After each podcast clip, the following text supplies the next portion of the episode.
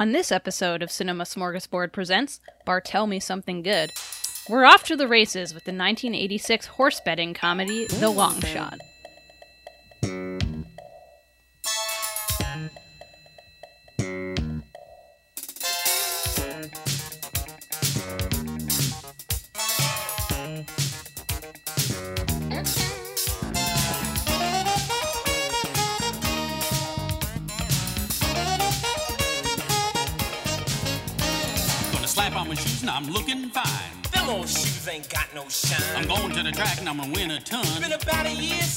Last time you won. I got this horse, he come off the pace. Father give you ten, Welcome back to another edition of Bartel Me Something Good, a podcast about the life and work of actor and filmmaker Paul Bartel. I'm your host, Adriana Gober, and I'm joined once again by my Bartel casting comrades, Liam O'Donnell and Doug Tilley. Uh, Liam, I'll start with you. Uh, how have things been for you out in the Chicago burbs?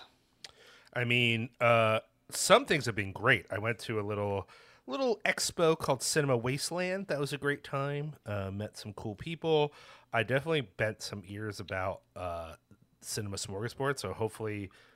We, we might have some new listeners. We might not. Who knows? I, no one's obligated just because I'm nice to them. But if we do, and I met you at Cinema Wasteland, hey, thanks for checking it out and taking my my chattering seriously. I appreciate that. That was your first time there, right?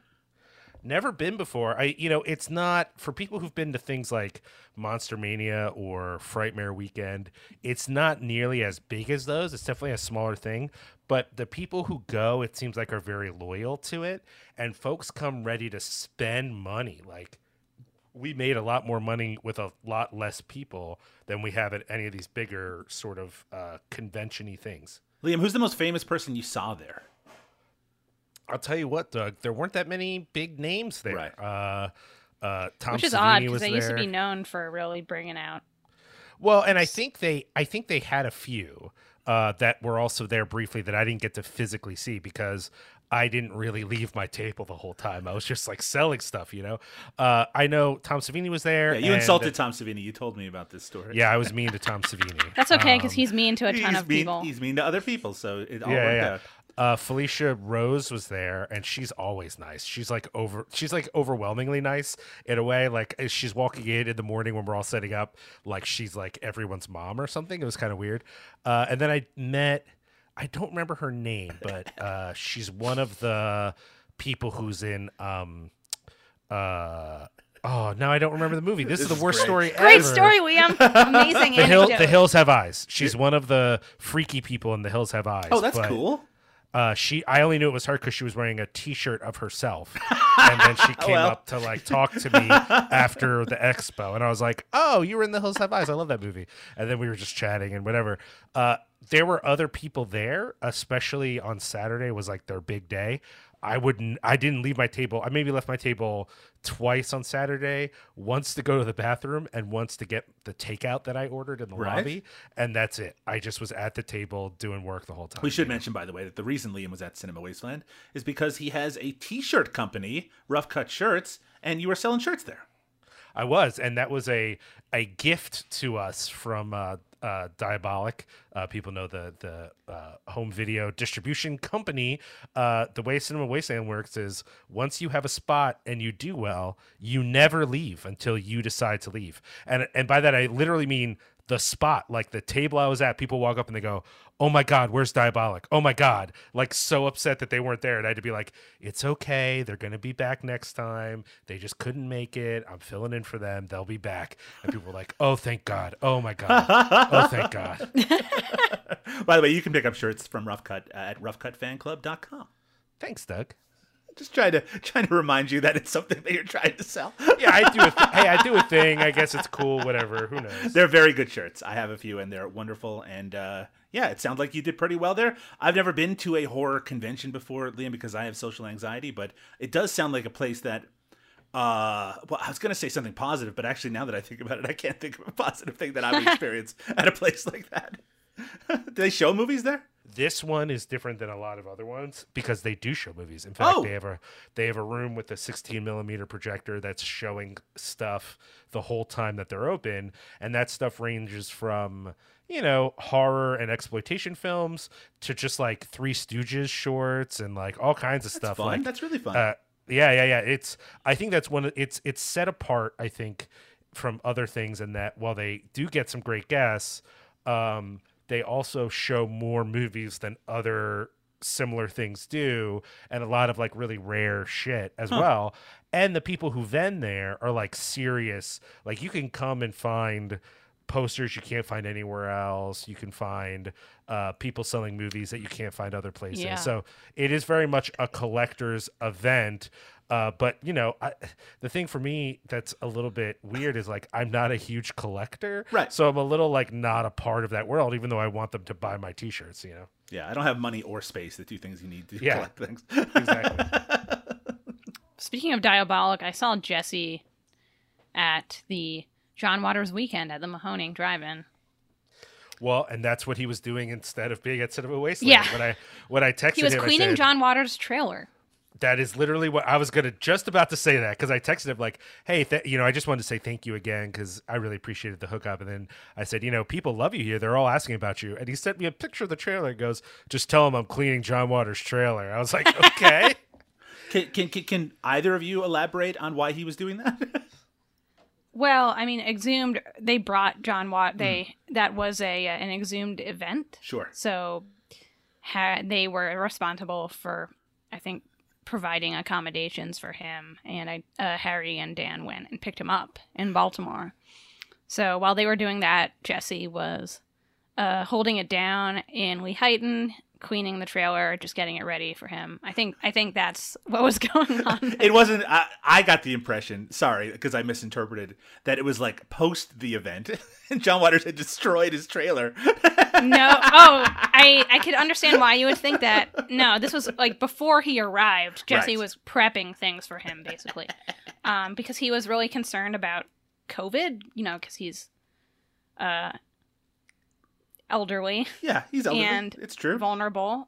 So yeah, they they got him a nice trailer that he could, you know, relax in until he was needed. we talk about John Waters a lot on this podcast. we do. Uh, anyway, we should probably move on. But uh, so thanks. We, I just want to say, Liam, I just think it's funny that I had asked how things were out in Illinois, and your entire answer was about what you did in Ohio. oh, that's true. Actually, I hadn't thought about that. Well, that's all I have okay. going on. I'm not that interested. That's fine. Uh, Doug, what about you? How have you been doing? Uh, it, I'm uh, working, uh, which uh, that shouldn't be a, a huge surprise, but I work at a university, so this time of year gets very, very busy for me. And it's also, uh, Liam, I don't know if this has happened to you. We had a lot of unseasonable warmth, and I don't want to talk about the weather at length, but it was unseasonable. But just in like in the last 24 hours, it's gotten so fucking cold, and uh, it just, you know, it it does feel a lot more fall-like out there. But I'm not adjusted, right? I got to have a little little refractory period in between the two temperatures, and it's not working for me. Uh, so I need to kind of reevaluate my entire wardrobe. Might have to buy some of those rough cut shirts uh, to uh, to maybe a, a double or triple layer them. I appreciate that. I mean, I'm in the same I'm in the same boat, Doug, because I was going to take all of our winter coats to the dry cleaner before we needed them. And uh, it's suddenly cold here, and I mean, I don't. I haven't even taken my pants out of storage. Like I have two pairs of pants I just leave out all summer. But mostly my, I mean, by storage I mean I threw them in the No, closet. of course, right? I'm But- just thinking you got like just a, a place that you keep on rental all year round. Yeah, for your totally. pants. yeah, yeah, yeah, yeah, yeah, yeah, yeah. No, but you know what I mean? Like I got a drawer full of shorts, and I even yesterday stubbornly I was like, I'm gonna wear shorts and a hoodie. I'm sure that'll be fine. And about halfway through the day, I'm like, I'm so fucking cold. What was I thinking? Yeah. I'm not one of these weird white men. I need to put pants on. I don't know how Kevin Smith does it, but at least maybe 1999 version of Kevin Smith. But anyway, no, everything is great. Uh, I'm very much That's looking good. forward to the spookier times of the year. Uh, as the time this episode comes out, it will still be in the midst of October. Actually, my hope is to get this episode out t- tomorrow. So uh, yeah, we're going to be deep into uh, spooky season in just a, a week or so, and I just uh, I love everything about that part of the year. You're here. Um, I I don't really have much to report myself. I've just been really busy working. I did. Uh, it things were slow enough. Uh, last weekend where I got to see Boy Genius twice, which is like the only fun thing I've done, I've done in quite some time. Um, but I mean that was great. It was just.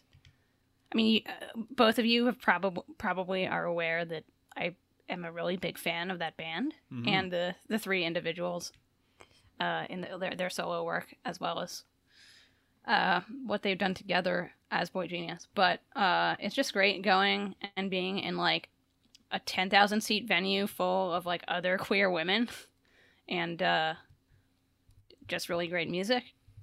Um, so that was fun, and that's about it for me.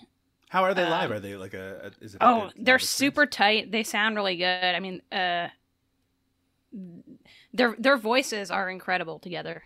They blend really well, and uh, I th- I think they're better live than they are on their recordings. Interesting. Uh, just a lot of energy, and uh, yeah, well, if Boy Genius are coming to your town, listeners, you uh you shell out and, and experience that. I mean, they're huge well, right the now. Tour is about over. Well, I, I mean, think in they're the, done the next time they may or may not tour. But before we move on to our main discussion about uh, today's feature, uh, Doug, I want to hear from you a bit because you had mentioned before we started recording that you recently watched Brian De Palma's film Hi Mom, and Paul Bartel makes an appearance in that movie. So, could you tell us a little bit about that? Yeah, absolutely. It, it he ha- makes an appearance, though. I imagine even a lot of people who have seen that movie, and even people who are big fans of De Palma, might not even know that he's in there. I know that he was credited for it, so that's why I was keeping my eyes out the entire time. And then after I finished watching, I'm like, "Where the hell is Paul Bartel?" And then I had to look it up. He's actually in the opening credits. He actually plays the uncle of Gerrit Graham's character in there. And the, the, this the movie has sort of a um, Rear Window ish conceit where you're looking at apartments in different rooms that are across uh, the the apartment building complex, and that's one of the rooms that you see in the opening sequence, and it's, it's just Paul Bartel. Briefly, I- you barely see him, but you can hear his voice just for a moment at the very beginning of the movie. But still, so nice to see, and it because I'm in the process currently of watching every single Brian De Palma movie chronologically because every year around this time of year, I do a uh, filmography podcast with the podcast Under the Stairs, and we've done you know a lot of different directors. And this year we're doing De Palma. We're actually splitting it in two because his filmography is so huge. But I'm starting right from the beginning, and I um, I've been reading up a lot on him as I've been going along, and I just didn't realize how much their careers of Paul Bartel and De Palma were kind of running parallel at that time period. You know, they were showing their films together, their early films uh, were, were screening together. And I guess that they were part of a, at least a similar enough circle that that's how Paul, Paul Bartel ended up in this movie. But it just, it kind of presents this kind of parallel world. Just the idea that, you know, when you think about those directors that would come out of the 70s, like the Scorsese and Francis Ford Coppola and De Palma and, of course, Paul Bartel, a lot of them made those pit spots, pit stops with uh, the Roger Corman group, right? And uh, but some of them, you know, they all went off in these different directions.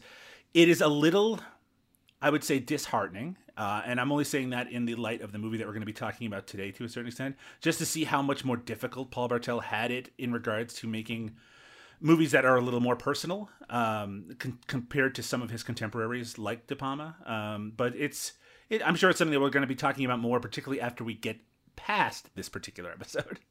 Yeah, for sure. Like uh, the the next film, I think. I gotta. I haven't seen Hi Mom, so I have to check that out. It's really strange, but I have to say, it's there's a part in it, uh, and anyone who's seen the movie would know what I'm talking about. It, it because the movie it kind of is all over the place, but they do this live performance. Like it, it's it's supposed to be this kind of black militant performance where all these white audience members have to participate in this event about what it's like to be black. I think it's called Be Black Baby or something like that. It's something that's referred to all throughout it, and then they do it at the end of the movie, and it is so intense for a movie that's supposed to be just a comedy. It's so weird and intense and very much of its time. I'm still like, whenever I think about it, it's all I can think about in regards to the movie. But uh, yeah, it's a it's something else. It's uh, it definitely is different from the movies that I've been watching so far. But I mean, like, I'm stuck, and this is for people probably don't care about this, but he Brian De Palma filmed a live performance of uh, the Greek play Dionysus that had been done in New York in 1969, and he released it as Dionysus 1970. And I'm just stuck on watching it because it's not that it's boring; it's just it's a little difficult. It's on black and white, and the quality isn't that great. So I'm just like stuck. And then when you get past that, you know, you're getting into Sisters and Phantom of the Paradise and Carrie, like all of these classics in a row. But I'm just uh, you know getting through them piece by piece. Yeah, that's kind of how it was for me when I was like filling in my Fassbinder gaps, like some of the really early stuff, like his televised plays, and like the the more kind of French New Wave inspired stuff that he was doing is just uh, a lot more of a slog for me than you know his melodramas and what he would do later. And yes, like some of those those plays were like really tough to push through, and also there were no no subtitles, so I was just Right. like understanding whatever I could understand, and then like piecing things together through context clues. But anyway, I mean, it, Yeah, it's thank- still it's still really interesting because contextually, it all is part of the career, pushing you towards you know the, the stuff that you're more interested in, and it fills in those gaps as you're watching it. But yeah, it can be a little frustrating sometimes. Last year we covered the career of William Friedkin, and you know, watching his like Sonny and Cher movie and stuff like that. It's like, well, I get to you know you're seeing the career build, but it's hard to be too engaged with it. yeah. All right, well, folks, it's time to place your bets on whether this horse, meaning today's feature, will wind up in the money or end up a total scratch. Coming up next, the long shot. Who in their right mind would take a tip from a con man wearing two left shoes? You gotta put a grand on for me, compadres. A grand? Boys want some calamari. Borrow $5,000 from the mafia without counting it. It's all there. And bet their lives on a horse that's living on Medicare. What about French Majesty? Well, how you want to bet him? To live? Why don't guys like us ever get a break? Nobody in their right mind you're getting this horse! would do anything like this.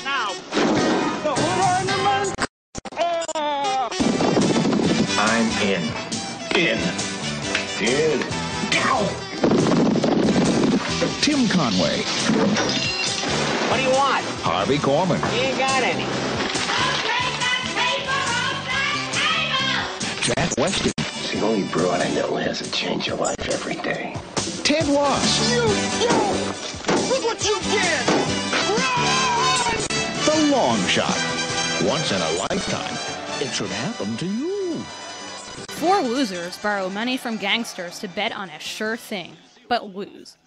The gangsters go after them to get their money. It's the long shot from I'm sorry, 1980. I, I don't mean to interrupt, Adriana. That is not the plot of this movie. No, it's not. That's the only synopsis. Like if you go on like TMDB, IMDb, Letterboxd, it's literally the only synopsis that exists, and it's not accurate at all. They don't lose, first of all, but also the gangsters never go after them. It's just kind of like a, a thing looming over them the whole movie. Like, oh boy, but no, that's not accurate. And also the tagline, "You'll laugh from start to finish," is a fucking lie. So.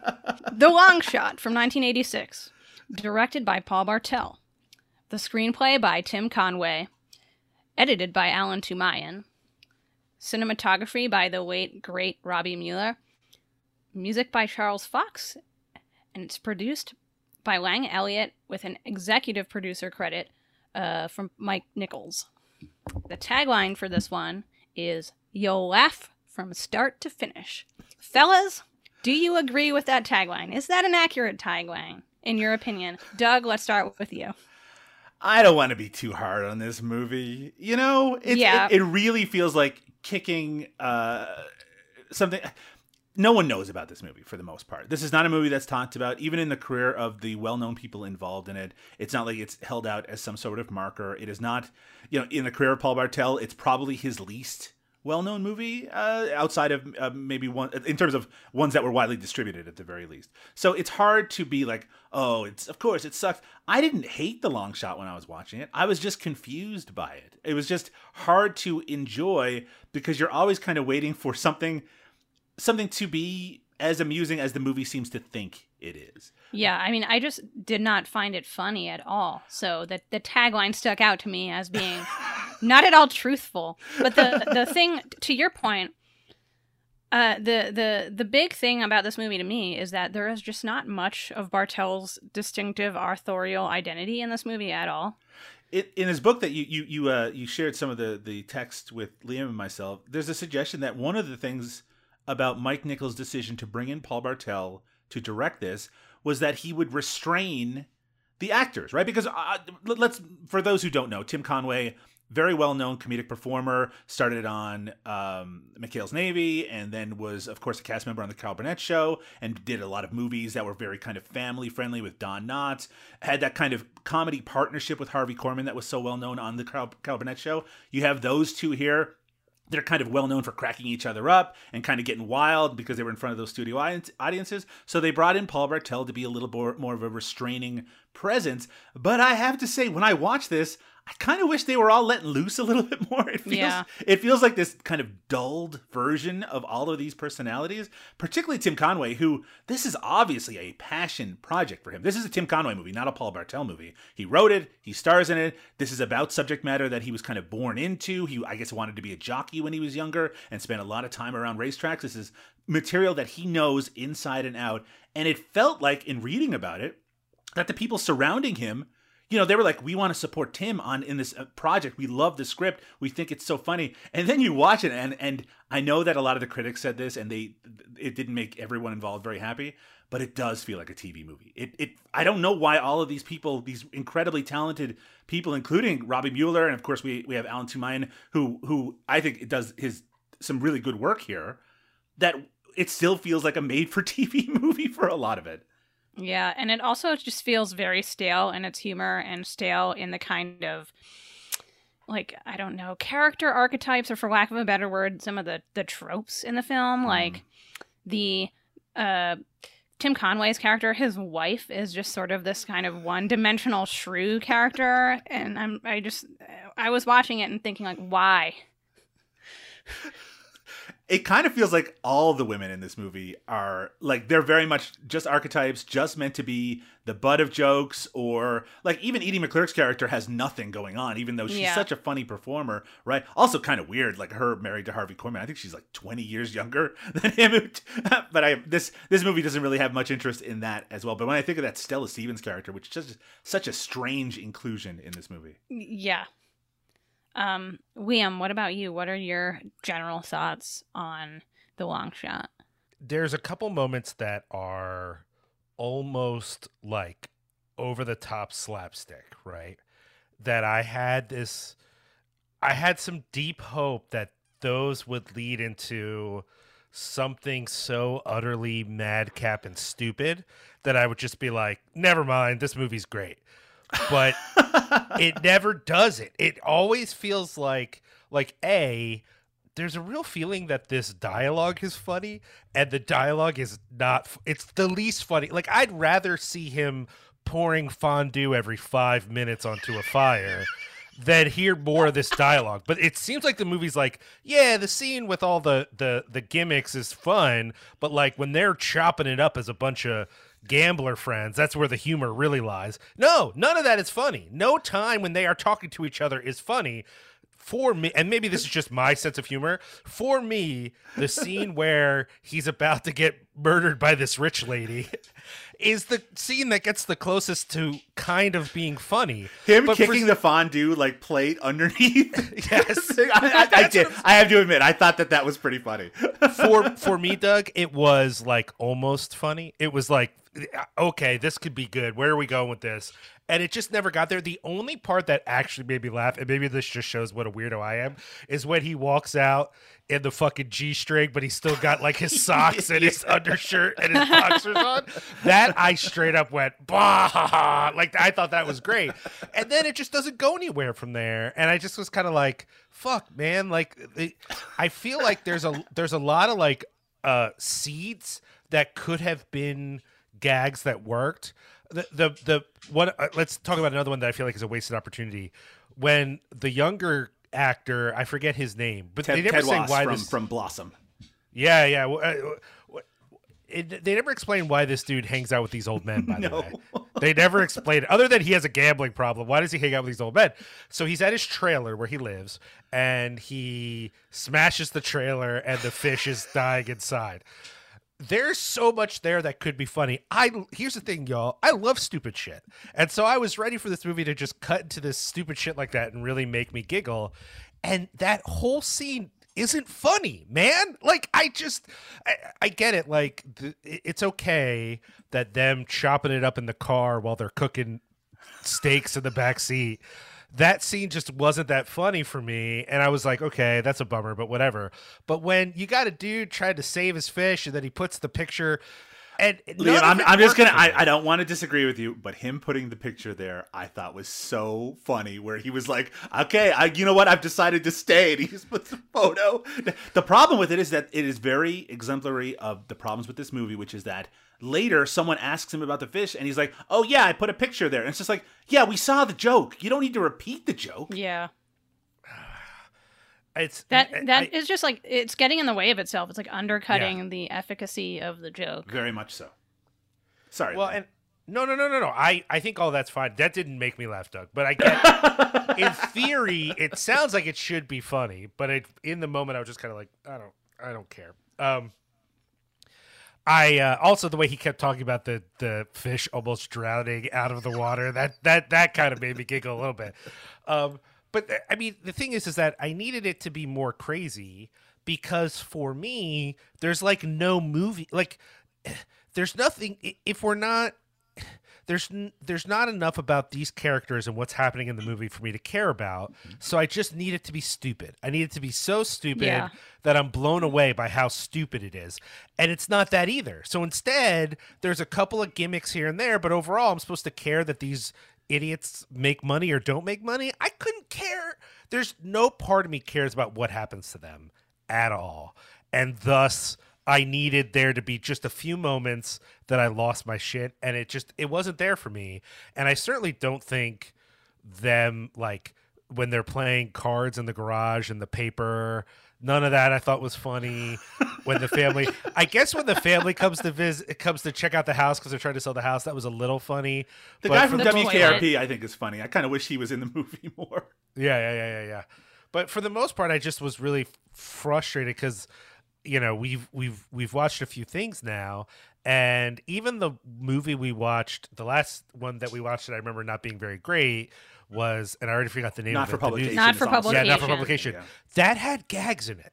That had gags that worked. Even if the overall movie was kind of weird and a lot of it didn't work, there was still parts that I was like, yes, fuck yes, yes, this is good. I like this.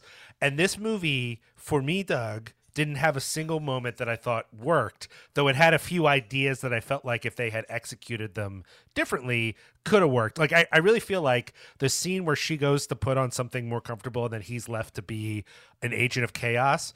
Let's go full Leslie Nielsen here. Like, make him fucking destroy the whole apartment. I'm okay with that. Like, he should have set like when he sets it on fire. The fact that he puts it out as opposed to the thing just turning into a raging inferno. I'm like, you look, you comedy is exaggeration. Do not just Yeah. get away with it, right? Just even with like Yeah. the threat of the gangsters, that threat should be huge. They really soft pedal a lot of the, that threat. Yeah, I think there's just no, nothing really. I mean, even the idea that they're cooking steaks in the back of the car in the rainstorm, and then the big payoff is that of that is, oh no, we need air, and they open the door, and it's like, this is it. This is what we're gonna do. They should have just fucking asphyxiated in there, like what the, or set the car on fire, or something. Yeah. You know, like it just felt like there was a lot of like it, it- it almost felt like it was teasing a level of slapstick that it was then afraid to execute even like in in that scene with the with the with the um with the rich woman uh there's like I feel like one point he throws a piece of chocolate that the dog goes after, and I'm like, "Oh, dog's gonna die," and then the dog doesn't die, and I'm like, "What are we doing here? What are we even doing?" Liam demands a dead dog in this movie. That's what he's here for. I just think that gags opportunities. gags should have a payoff, Doug, and a lot of these gags didn't go anywhere, and I But don't doesn't understand it, why. doesn't that go back to what right the idea of bringing in Paul Yes, Bartel to restrain these people? It's just like well, this movie has t- too much restraint, but though I do think that that's built into the concept, right? This is the idea that these In are the script, I was yeah. yeah, they're losers, right? As, as you- as I'm sure you were about to say anyway, Adriana. Well, I was gonna say I think the the the reason for bringing Paul Bartel in was to keep the performances more restrained. It wasn't Right. like the writing, and a lot of the issues with this movie, I think, are in the writing.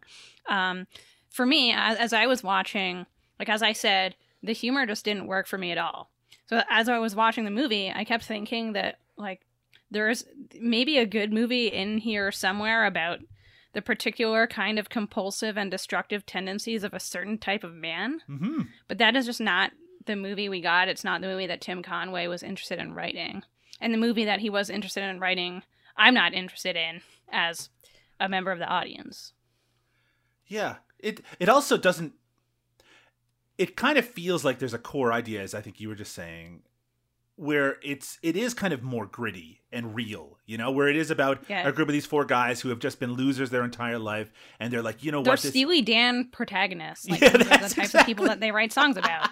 and it's just like you know what we're just gonna we're gonna get in over our heads but we're gonna do it because we just want to have this one big shot you know the long shot and maybe it'll turn out but there's also the danger involved that feels like a movie that already does exist in some ways probably Yeah. but the the idea that then you punctuate it with scenes with Eddie Deezen as a parking attendant, and you know er, a, a scene where you have to unclog a toilet, where I, which I have to admit was probably one of my favorite scenes in the movie, just because it was a kind of isolated comedy sketch of him just destroying his own bathroom. But just it, it wants to be two things at once, and they're such at odds with each other, and I think that's really clear in something that I know that we were going to talk about anyway, but I got to bring up which is the opening montage set to a rap song performed by Tim Conway and Ice T. Oh yeah, this blew Uh. my mind. I didn't know this. Did you guys know going in that this was a thing? You Yes. did. I did. I had no idea. So imagine me watch. I'm I'm gonna watch this movie for the podcast, and I'm listening to this going, "Is that fucking Ice T? That's not fucking Ice. Is that Ice T? And I'm looking it up on the internet, like, "God damn it, is this Ice T? And then finding out it was Ice T, and immediately messaging you guys, like, "What the fuck is going on?" I hope he got paid well. This is such a strange era for Ice T, right? Rap, he, I think he wrote the Yeah. raps for the movie Rappin', and for he has a rap song on the Breakin' soundtrack. I think. Hey, he's just He- he, he's building his career. No, he's talked about this that he there was a really a feeling that what he wanted to do, which was write the sort of music that he ended up writing later, that people didn't do that. You didn't make money doing that. You had to write party music, and he tried writing party music, and obviously he made some money writing party music, but he fucking hated it. He's like, "This sucks. Like, why am I doing this?" And then he just was like, "Fine, I'm just gonna do what I want to do," and then exploded. Like nobody knew who he was before he started talking about like you know violence and drugs. Like nobody knew had heard of him really, and then suddenly he starts doing the thing that he was always told, "Don't do that. It sucks." And he's huge, you know. I mean, look, that's probably the real story, but it just as much could be that he's following trends to a certain extent. I mean, you know, the mid '80s rap scene would have been so different anyway. It, I don't True. think it, it would have been necessarily looked down upon to do like, like you said, this kind of party rap stuff. Hey, you got a gig in a major motion picture doing the main the theme song for it. That probably felt like a pretty sweet gig at that time. And uh, and he was just a rap guy who was able to work in the Yeah. Hollywood system. But I mean, and obviously he's he's been flexible in regards to the kind of music he's made since. or the kind of roles he takes. Yeah, Because, that's true. you know, his biggest, he's, he's probably best known at this point for playing a cop for Yeah. many years. Uh, so The I don't think killer anyone would have predicted that. But yeah, that uh let's talk let's talk about the song because it is not good. and a lot of that has to do with Tim Conway rapping, which should not be a thing. But also the production is just really bad. I talked to the jock and he say it's a lock. The horse a lock. Who told the jock? You told me this horse can fly. You sure this shoe's a reliable guy? I tell you this horse gonna win by five. I tell you that's a lot of This horse gonna win going away. I say we bust by the. I mean, I don't really know if there's that much more to say about Well, the song, I guess. It, it, it- the thing is, if someone said to you, it has a song with Tim Conway rapping with Ice T, and you picture it in your mind, that's it. That is exactly Yeah. what it is. It's just as ridiculous and bad. And it's also, look, Tim Conway, and this is something that I just really want to reinforce. I think he is a good comedic actor, particularly in sketches Yeah. and things like that. He just can do a lot of things. He can both do straight man and goofy stuff.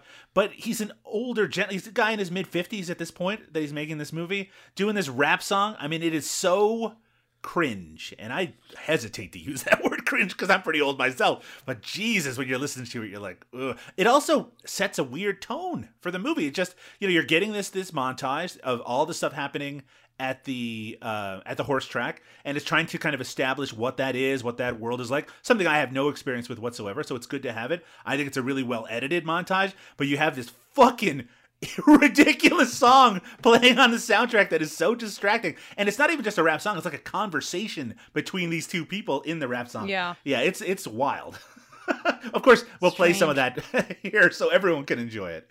yeah, and I think it's uh, worth pointing out that the inclusion of that song was apparently a producer mandated thing. It was not Paul Bartel saying, "You know what this movie really needs is a a, a rap theme." You know, what would make this movie Featuring really, Tim Conway. really work. Yeah. No, I'm thinking like Mike Nichols is like, look, you know what? Music was so much of a part of The Graduate.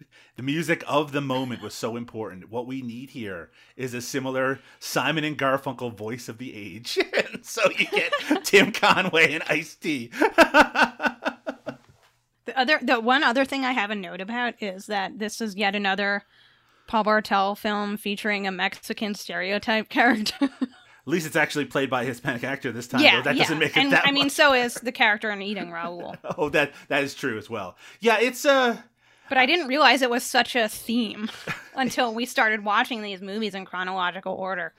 it might be the most consistent theme when you considering his movies of the 80s so far. Yeah, it's it's it's uh it's interesting. That whole that whole side plot where part of the reason that they think they have a shot of winning is because they're going to drug a horse so it can run really fast.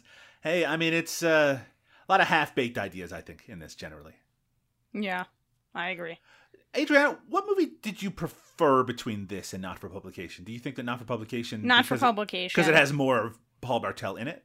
it has more of Paul Bartel in it. I think the subject matter is more interesting.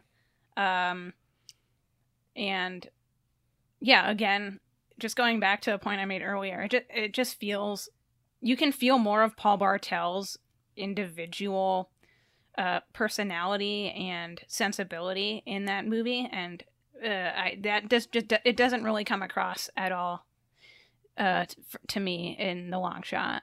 it feels like the most divorced from Paul Bartel's sensibility. Yeah. I mean, this is a work for hire piece, which I think Paul Bartel was very honest about, and I think Yeah. it kind of soured him on though doing that. Maybe you wouldn't have some of his films that are we're going to be watching next if he didn't have this experience um, Right. beforehand. But uh, I just want to ask. Paul Bartel's in that opening montage, right? He's the guy he staring is at yeah the woman. he's sitting with the binocular he's like sitting next to a woman and he has binocular he's holding binoculars up to his eyes so he can stare at her i don't know if it's her ass or her breast i can't remember but one of those things it's just really funny is. especially if you know anything about Paul Bartel. Uh, I mean, Is, is that the only part he's in? I thought I saw him in another part of the movie. It's fully possible, but that's, that's the only Yeah. part I remember him from. but yeah I, that's the only part i remember too If if anyone is listening to this and they've seen this movie and they notice him somewhere else, there's I if I I wish I could nail it down, but I can't remember off the top of my head. But there was another part where not only did I think it was him, I thought, oh, has he looks like he he looks noticeably a little older than the last thing we saw him in, which is hmm. why I kind of noticed it. It's really quick, and I think it's at the racetrack. But I really thought it was him. I don't know. I, I could be wrong. I don't know. the other thing I want to say is I feel like this movie. I feel like part of what's supposed to be fun about this movie is just these characters, which he is satirizing these men, but also in a way where he thinks like they're relatable. And like, I couldn't think of four more characters I understand or relate to less than these men. You know what I mean? Like, I, I, yeah. th- they're it's like lovingly making fun of them and i'm like is this real? Are these people real? I don't i don't have this affection man. I don't know what this and, and again i don't think it's paul bartel i think it's the script. The script is Yeah. like yeah they're like lovable scoundrels. And i'm like these fuckers what are we doing? I don't understand what's happening here. I think And if somebody there's- like elaine may had written this movie it totally would have made a massive difference right right I mean, that's safe to say. I, I would figure, yeah. if the writing well, was good you know what I mean, of bad, though. Like there are there are there are certain writers or filmmakers who I think could absolutely make characters like this very dimensional and compelling and even relatable to a certain degree. But I don't think that this movie and this script succeeds in doing that. Absolutely. It's the key. It's the key to why it doesn't work is that why the fuck should we care about these four characters? Why should we care about Tim Conway, Harvey Korman, Jack Weston, and Ted Wass as friends? They're losers, yes, okay, and that's a relatable thing. They, they the only thing they want to achieve is this small thing, which I guess that's also I mean that's a relatable thing as well. But they're not likable. They don't interact in ways that makes you think, oh, you know, even if um, even if they're kind of assholes to each other and throw out the F slur every once in a while, that they also they, they love yeah. each other and care. There's no sense that they actually even like each other that much. That you don't get a you don't get a strong sense of why Tim Conway's character and Harvey Korman's character are friends, and they were real life friends. You don't even get a sense Yeah. of Right. that Yeah, friendship. yeah, yeah, yeah. It's just there's no warmth here, and so all you have are these kind of cartoon characters. And honestly, I don't know why there's four of them. I know that's a weird complaint as well, but it's just like it. It, it feels that it's just we need more characters to fill out more running time, and this movie just limps to that 90 minute mark. Yeah. as Yep. well. Yeah. Oh, yeah, yeah, yeah. Um, also, One could this say it is a lame horse. this is also this is set in uh, L.A. Right? Sure. Good question. I honestly have no clue where it's supposed to be. Well, because uh, so I I thought for a while I think it was maybe I, I thought for a while it was Chicago because multiple of these guys have Chicago accents, like not even trying to hide it Chicago accents. But then there's palm trees in the shots. In multiple shots, there are palm trees, and I'm like, where the fuck did these fuckers live? I don't know what's happening right now. I'm looking up. Well, of course, yes, absolutely was was filmed in California. I imagine it's set there as well. But yeah, that's another thing. You don't get a real sense of the geography of the No. place. No. Yeah, get a where are they at? Who cares? They're just old old white men who are losing money. That's all. You all don't even get a really sense of like, like they're all. Like Tim Conway is supposed to be like a shoe salesman, but you never see him selling shoes. Which No. even that could just be an, a way to flesh out the idea that oh he's a lovable loser. But that's the thing about making a movie about a lovable loser. If they're not lovable, you're just watching some loser. Horses are cool. I like horses. But I hate horse racing. That's another thing. Yeah, right? I- Yeah, that's abhor true too. horse I have They- do ethical nothing to humanize it. Yeah, yeah, yeah. the whole time you're like, "Fuck, man, really? This is what we're doing." There's also oh boy, I hate to bring this up. There's there's that black character in the movie, the one who is, has that really good relationship with the horse. He likes to wear the red shirt and the horse. He has this long. Mm. There's that one scene with him, and it's so strange because he's like the one completely taken seriously character in the entire movie, but it also kind of feels stereotypical. You know what yeah, I'm like the It- wise Negro. it does have that kind of playing into it. But the fact that they introduce this guy, and though they bring up the idea that he says about the red shirt later on, but they never show him again in any scene, just a weird, weird decision. It's almost like he's magical. I mean, it is kind of like that. I mean, that is what they're getting across here. I will say, I, you know what? I'm going to throw out a couple of, of positive things to say about it because I don't want to be so negative. I think Ted Wass does a good job in a role that shouldn't exist probably at all. I think he's pretty good as a comedic performer.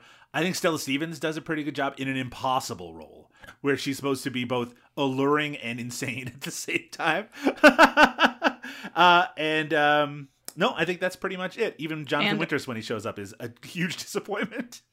And I think when we talked about this before recording, you you made this point, Doug. But like, I think the MVP of this movie is Alan Toomayan as editor. I I really believe like the opening montage and the closing section of the horse race.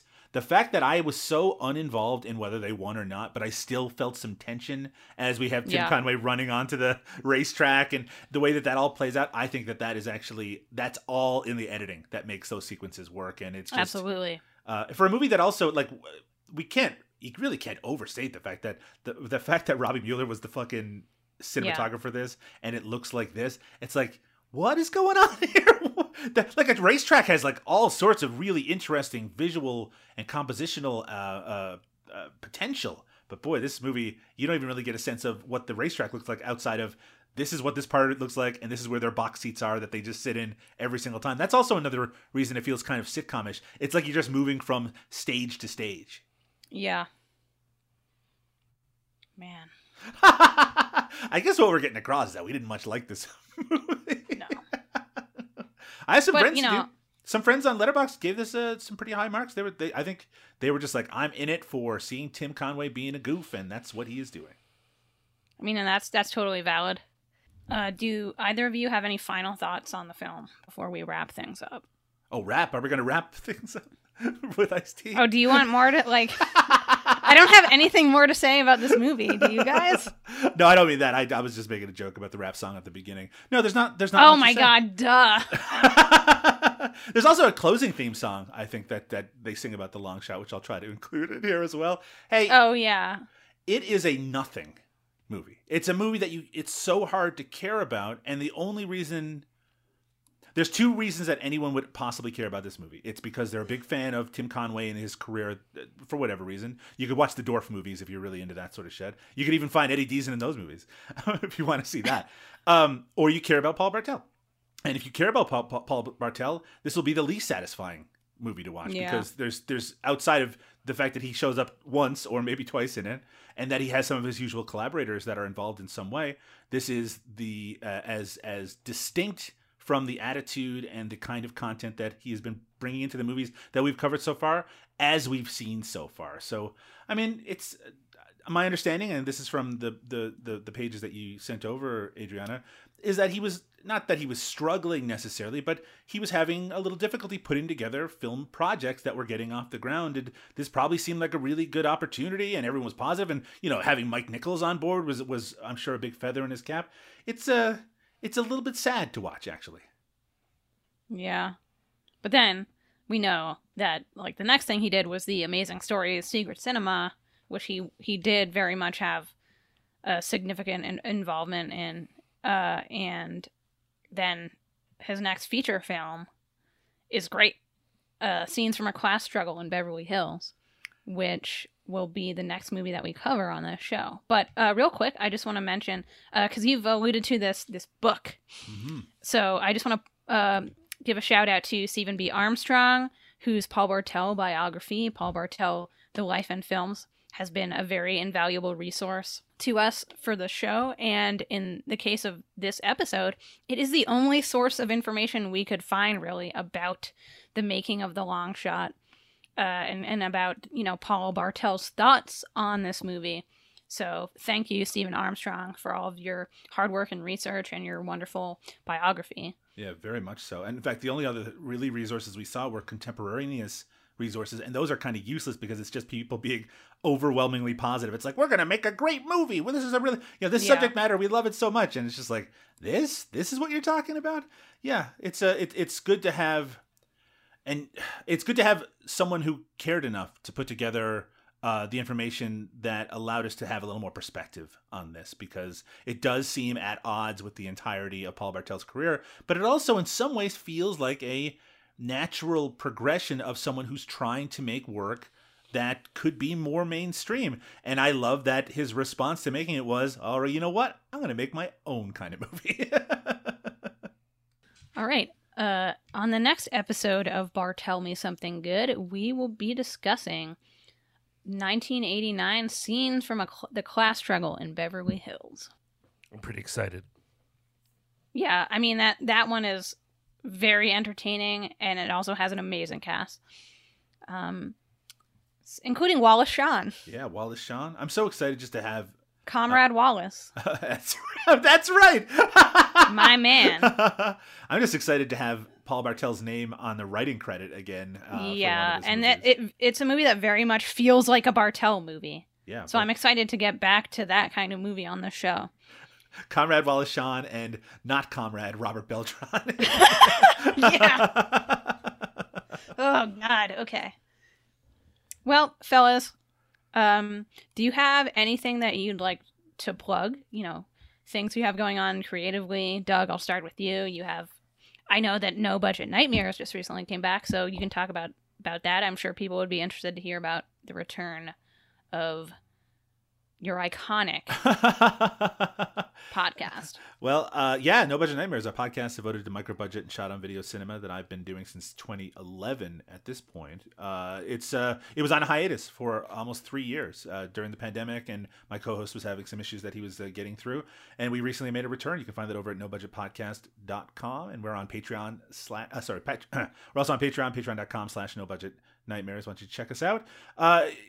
There'll be more episodes to come, probably monthly going forward, if I can uh, get my co-hosts to c- commit to uh, getting together for that. But yeah, no, that's that's uh, that has been taking up some of my time lately, and of course, Cinema Smorgasbord, the podcast that you're listening to right now, comes out every single Monday at cinemasmorgasbord.com. You can find the latest episodes, however, over at cinepunx.com, which is also in the midst, as you're as of the time that you're likely listening to this, of their Cineween event. But I'm sure Liam can tell you more about that. Yeah, so we are taking the month of October to celebrate Halloween and all things spooky. Uh, we have a few things going on. We have a regular column that actually Doug came up with in defense of, where people are choosing maybe underseen or underdiscussed uh, horror films and and you know endorsing them, explaining why they think they're great. Uh, we have our um, 31 Days of Cineween, where we have a theme for each day, and I pick some movies. Adriana picks some movies. We have a few listeners who've picked some movies. Uh, we'd love for you to be posting about those, your reviews and things that you've watched. Hashtag Cineween, C I N E W E E N. And uh, we have some more writing coming out as well, uh, including. Um, some of our uh, friends who don't often write are checking in for the Halloween season. I have a few things planned. Uh, and at some point, we're going to try to do a Twitch stream uh, Mm-hmm. and show some fun movies. Uh, that's, you know, that's depending on schedule. We'll see when that happens, but uh, we'll, we'll make a big announcement on social media. If you're not following Cinepunx, we are on Blue Sky, uh, Facebook, Instagram uh, C I N E P U N X. Uh, and of course, I am on Blue Sky. Liam Rules, R U L Z. Thank you, Liam. well, that about wraps things up. Uh, thank you for listening, and until next time. Bye bye.